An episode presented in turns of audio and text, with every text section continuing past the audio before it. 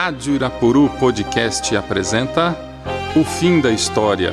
Programa produzido por Aline de Aquino, Maria Carolina Silva, Rafael Marques, Gabriel Penati e Carolina Lealdini.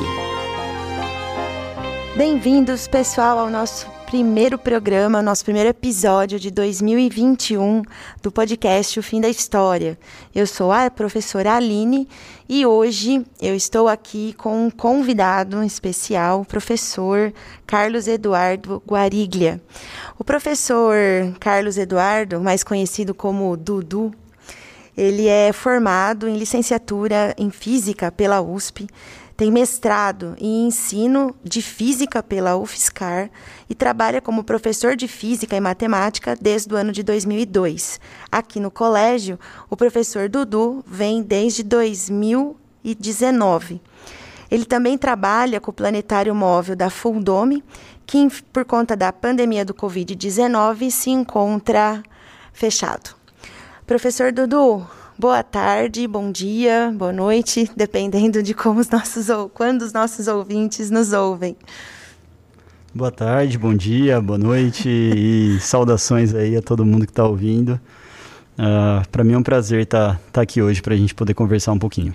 Muito obrigada pelo convite, pelo por aceitar o, o nosso convite, né? É, o nosso assunto hoje é sobre a tecnologia 5G. Então, o professor Dudu vai conversar um pouquinho sobre o que é essa tecnologia que vem trazendo tanta discussão é, na mídia. Né? Então, Dudu, primeira coisa, o que é a tecnologia 5G? O que são esses Gs? Então, vamos lá. Então, a gente começou com a, com a tecnologia de 1G quando a gente teve o primeiro celular. O primeiro celular foi quando a gente conseguiu falar e andar por aí. Então, esse primeiro G foi a gente conseguir andar conversando com uma outra pessoa. Então, sem, sem a necessidade do telefone fixo. O 2G veio com a tecnologia do SMS, da gente poder mandar uma mensagem de texto. E a partir do momento que a gente pôde escrever, a gente teve uma nova geração. O 3G foi quando a internet chegou ao celular. Então, o 3G, a gente conseguiu acessar algumas informações da internet sem muita imagem, sem muita velocidade então a gente conseguia acessar Twitter, a gente conseguia acessar algumas informações de texto, e-mail, sem muita imagem gráfica. Foi, foram, é, foi o período dos smartphones que começaram os smartphones a partir do 3G. No 4G, a velocidade de conexão aumentou. A quantidade de dados que era possível ser transmitidas também aumentou. E é o que a gente tem hoje. Então, graças ao 4G, é que a gente tem os aplicativos que a gente tem hoje é, possibilitados. Então, o Uber, a Netflix, os serviços de streaming só surgiram por conta do 4G. A gente não tinha uma velocidade, uma transmissão de dados suficiente até agora, até a gente ter o 4G. O 5G, ele não só aumenta a velocidade, repare que do 3G para o 4G é a mesma tecnologia, é a internet do mesmo jeito. Só que aumentou a quantidade de dados e aumentou a velocidade. Aumentou tanto que causou uma revolução na nossa sociedade. A gente hoje vive de uma maneira diferente e a gente viu muito isso agora na pandemia. Esses aplicativos eles, eles fazem muito parte do, do nosso cotidiano. Ah, o 5G ele revoluciona completamente a forma com que a sociedade vai, vai, vai agir daqui para frente. Porque ele permite uma velocidade muito maior, mas o grande ponto dele é que ele tem uma latência muito baixa. A gente vai falar um pouquinho sobre isso já já. Mas o tempo que a informação leva para ser transmitida e processada é muito menor. Então a gente vai conseguir ter uma internet muito mais instantânea. A gente vai conseguir tarefas que precisa é, de é, que a gente precisa transmitir muitos dados, uma quantidade de dados muito grande, com alta velocidade, num tempo muito curto. Para ter uma ideia, a, essa latência no 4G, o tempo que leva para você contar uma informação e essa informação chegar até o destino dela, até um servidor, por exemplo, é de cerca de 50 milissegundos no 4G. Uhum. No 5G, isso vai para quase instantâneo, vai ser 1 milissegundo. Então, por exemplo, a tecnologia de carros autônomos, elas podem se tornar viáveis, porque agora você vai ter uma quantidade de dados imenso, então você tem vários carros na rua podendo comunicar um com o outro, uh, as, uh, os dados são transmitidos com tempos uh, de 1 milissegundo, Então, a tomada de decisão de um carro entre o processamento e ele tomar essa decisão vai ser mais rápido do que o tempo de reflexo de um ser humano. Então, a gente consegue devagar, né? Lógico que a gente vai implementar essa tecnologia e a partir de então a gente vai desenvolver aplicativos, a gente vai desenvolver toda a tecnologia que vem depois com o 5G. Mas o 5G é uma ferramenta que permite tudo isso. Carros autônomos, cirurgias distâncias, a, gente, a, a distância, a gente vai poder fazer cirurgias à distância. Uh, a confiabilidade do 5G é muito maior do que o 4G. Então a gente consegue uh, emitir uma informação e a gente tem 99% de certeza que ela vai chegar, que ela não vai se perder, que ela não vai cair no meio do caminho. Então é uma tecnologia bem diferente, não só pela alta velocidade que ela vai trazer, mas por essa confiabilidade e por esse tempo de, de resposta muito curto. É, eu ouvi falar bastante também que um dos setores que terão bastante impacto é o meio urbano, né? Então, com as famosas cidades inteligentes. Cidades inteligentes. Né? O que, que, seria a cidade inteligente, Dudu? Então, vamos lá. Hoje a gente tem alguns aplicativos em casa que transformam a casa inteligente. Que hoje é, é o que eu falei. Como, quando a gente começa uma tecnologia nova, tudo no começo é um pouco de brincadeira, ainda são coisinhas meio bobas que não tem grande importância. Então a gente vê a, a, as pessoas tendo Alexia, tendo algum, alguma ferramenta de comunicação com, com os itens inteligentes da casa. Você pode acender uma luz, desligar é, um aparelho, tudo através de controle ou do próprio smartphone ou pelo comando de voz. Isso seria uma casa inteligente. Logo, todos os nossos equipamentos vão estar interligados no, num celular, num computador, num comando de voz como esse. E a gente vai, à distância, poder ligar alguma coisa em casa, começar, por exemplo, a preparar janta ou fazer alguma coisa enquanto está no caminho de casa, lavar por exemplo. uma roupa, pôr lavar a máquina para lavar. Exatamente. Uh, isso é uma casa inteligente. A cidade inteligente ela vai ser uma cidade cheia de sensores que ela consegue monitorar um, um, uma quantidade de dados muito grandes. Isso pode ser, por exemplo, para controle de, de tráfego. Então você consegue uh, administrar um pouco melhor a questão do trânsito. Uh, você consegue manipular semáforos à distância, fazendo uma região uh, fluir mais do que outra.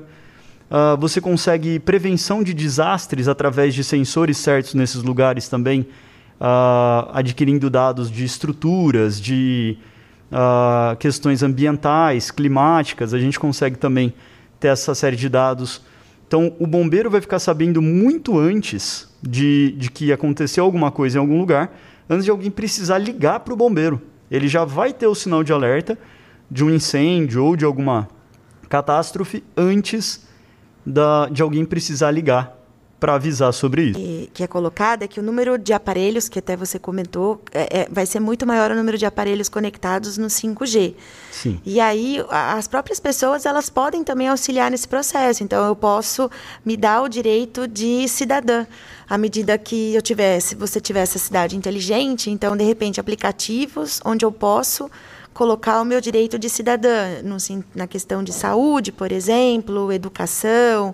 Né? Então, eu posso contribuir como cidadã caso eu veja algum tipo de problema no setor de saúde? Provavelmente a gente vai estar, tá, é, igual a gente tem uma, um exemplo disso, o Waze. O Waze a gente contribui com os outros usuários, indicando que aqui teve um acidente, aqui tem um problema na via.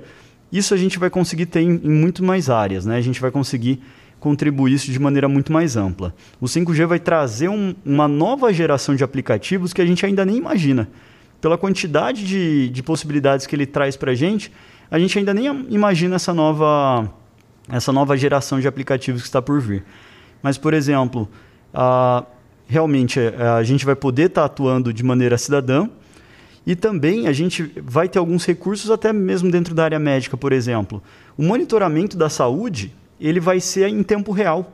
A gente vai ter coletas de dados nossos, né? Então, da parte física, os, os relógios que estão começando a ser bastante usados também, eles vão coletar informações de oxigenação no, sangue, é, a quantidade de batimentos que a gente tem. E essa série de dados vai gerar para o médico, vai gerar, às vezes, até para o sistema de saúde pública, alguns dados que podem ser usados em pesquisas, que podem ser utilizados para políticas públicas. a gente pode utilizar esses dados em larga escala para a transformação de uma população, tanto globalmente, né, num, num universo maior, ou localmente dentro de uma cidade, dentro de, de alguma região. Entendi. Dudu, em relação à infraestrutura, porque essa é uma questão que os países estão é, discutindo bastante, as empresas, né, várias empresas disputando, porque é uma questão de, é, de disputa econômica também, a questão do 5G. Como é que fica a estrutura? Você precisa criar uma estrutura muito mais ampla para conseguir fazer essa conexão dos aparelhos? Então, o 5G ele tem, um, ele tem alguns problemas em relação à estrutura. Ah, quando a gente fala em transmissão de dados, a gente está falando de uma onda eletromagnética. Assim como a luz é uma onda eletromagnética, assim como as ondas de rádio que a gente já usa, AM, FM, são ondas de rádio. A onda AM, por exemplo, é, ela é uma onda muito longa e ela tem uma frequência baixa. A, a frequência é, é aquele númerozinho que a gente sintoniza cada, cada estação de rádio, é a frequência daquela estação. Quando a gente pega a banda do AM, são todas as estações de rádio. A, a onda AM, por ser muito longa e ter baixa frequência, ela tem um alcance muito longo e um poder de penetração muito grande. Ela consegue passar por paredes, por estruturas, então ela tem essa característica. Agora, quando a gente pega frequências maiores, elas têm uma capacidade de penetração em, estruturas menor. O 5G, inicialmente, ele vai ser oferecido em frequências de 3,5 e 20 alguma coisa uh, gigahertz, que são frequências muito altas. Então, vai ter um alcance muito curto nessas frequências de 5G. Então, consequência disso, a gente vai precisar de muitas antenas, coisas que a gente não tem hoje nas grandes cidades. Uh, a gente teve até que, inclusive, tirar uh, o sinal de TV analógico de, dessas frequências, não existe mais sinal analógico de TV. Uh, a gente teve que tirar para poder usar a, a tecnologia do 5G.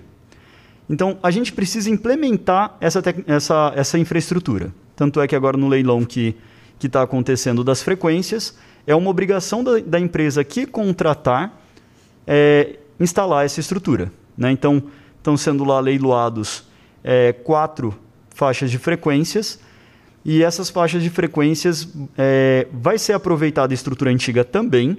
Eles vão utilizar a estrutura antiga, mas vai precisar implementar, vai precisar colocar uh, boa parte da, da, da estrutura para o funcionamento do 5G de qualidade ainda não existe.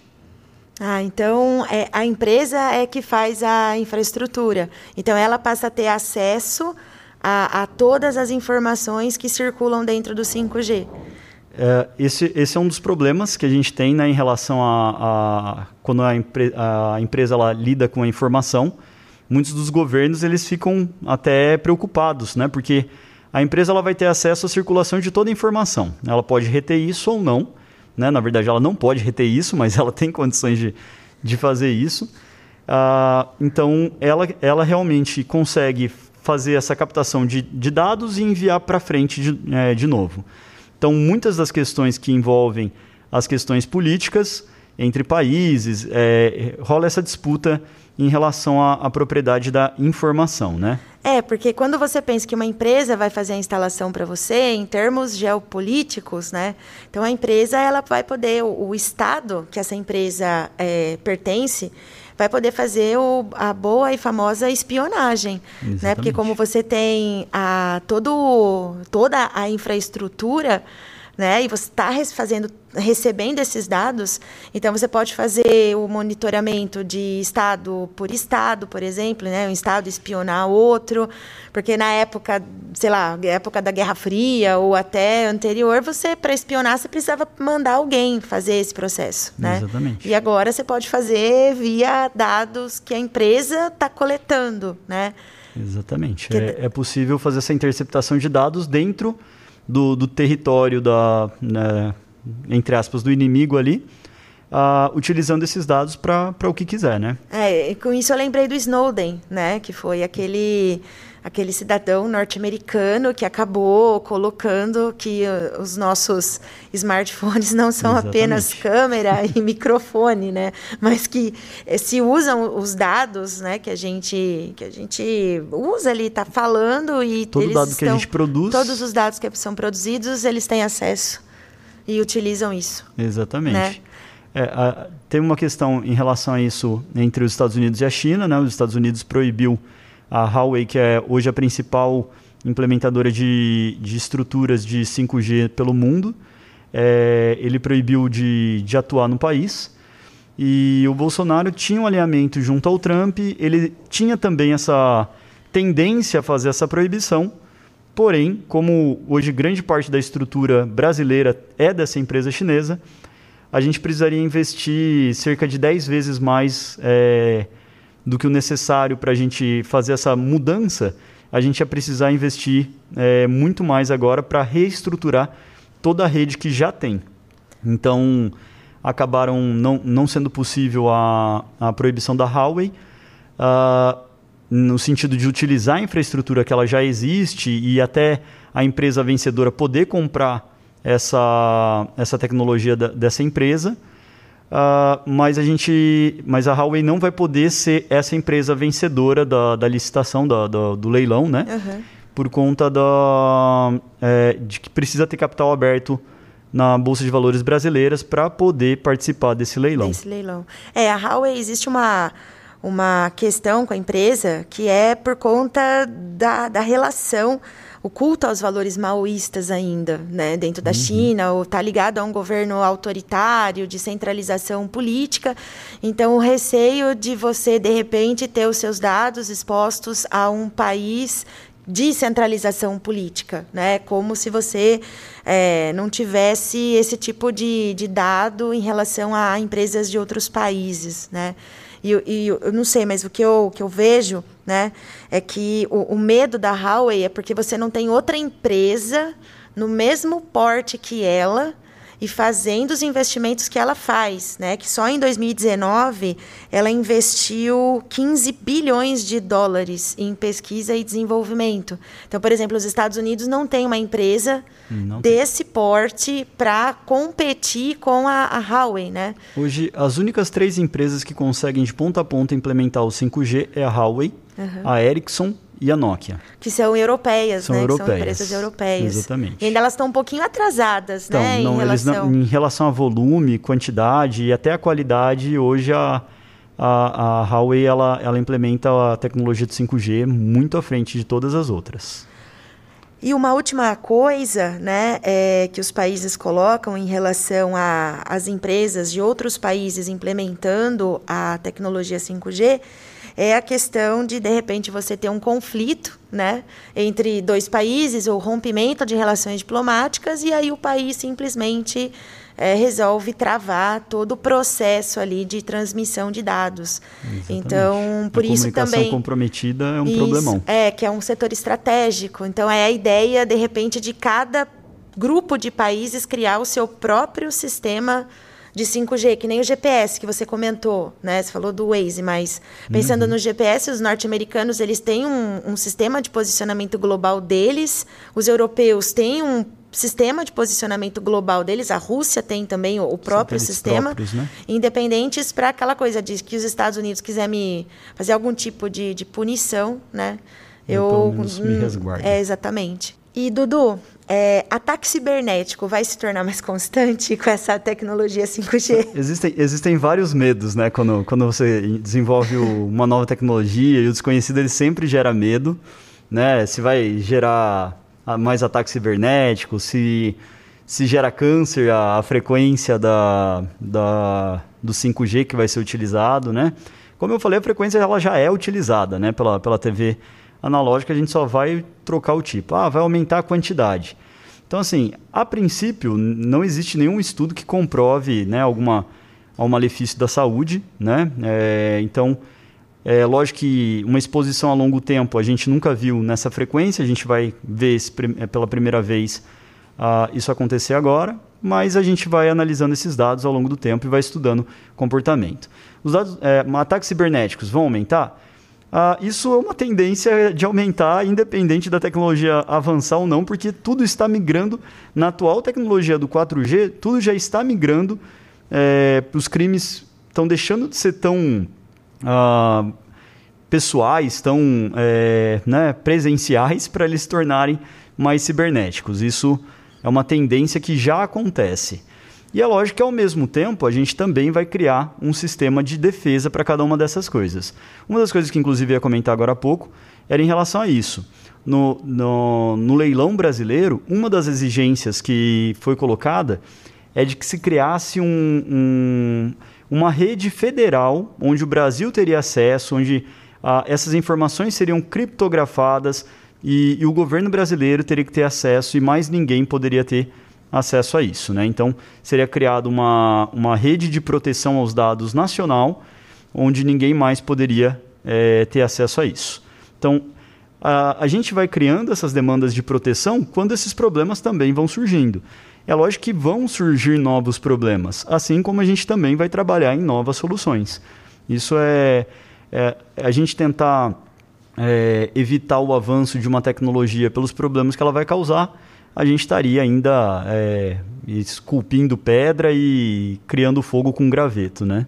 É, realmente. É que a te tecnologia, ela é poder, né? À medida que, o, que um país ele vai desenvolvendo essas inovações tecnológicas, ele vai se sobressaindo em relação a, a outros países e aí o poder dele, né, em termos econômicos, em termos políticos, em termos geopolíticos, acaba aumentando. Exatamente. A Coreia faz 10 anos que ela já tem a tecnologia de 5G. E ela Coreia vem do Sul? Coreia do Sul. E ela vem implementando cada vez mais e, e vem crescendo e muitos produtos estão uh, vindo dessa, dessa nova tecnologia. A gente, fala, a gente falou de cidade, a gente falou da, da, dos carros autônomos, mas a indústria tem muito a ganhar também. O agronegócio tem muito a ganhar também com a, a, com a, a tecnologia de 5G. A questão da produtividade vai aumentar bastante com essas novas ferramentas. Né? Você tem uma quantidade de dados muito grande, você tem uma capacidade de manipulação é, à distância muito grande também. E tem como integrar os dados, né? Integração o sistema dos de, dados. De tecnologia de informação com o sistema operacional de uma empresa, por exemplo. Exatamente. E aí o que dá ganho de produtividade. É, você pensa no setor de agronegócios, a, a leitura do clima vai ser melhor, a gente vai conseguir ter uma, uma, uma interação com o clima melhor e uma produtividade também acentuada graças a isso. Né? Um maquinário também coordenado à distância, satélites mandando mais informações ainda. A gente consegue muito mais informação, muito, muito mais condição de, de operar.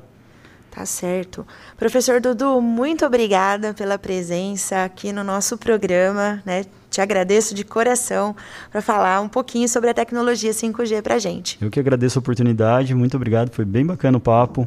Espero que uh, a gente tenha contribuído um pouquinho aí para todo mundo que está ouvindo a gente. Tá, joia. Eu espero você aqui de novo para a gente conversar sobre outros temas, né? Legal. Então você é um convidado assíduo do nosso programa. Tá ok, muito obrigado, agradeço.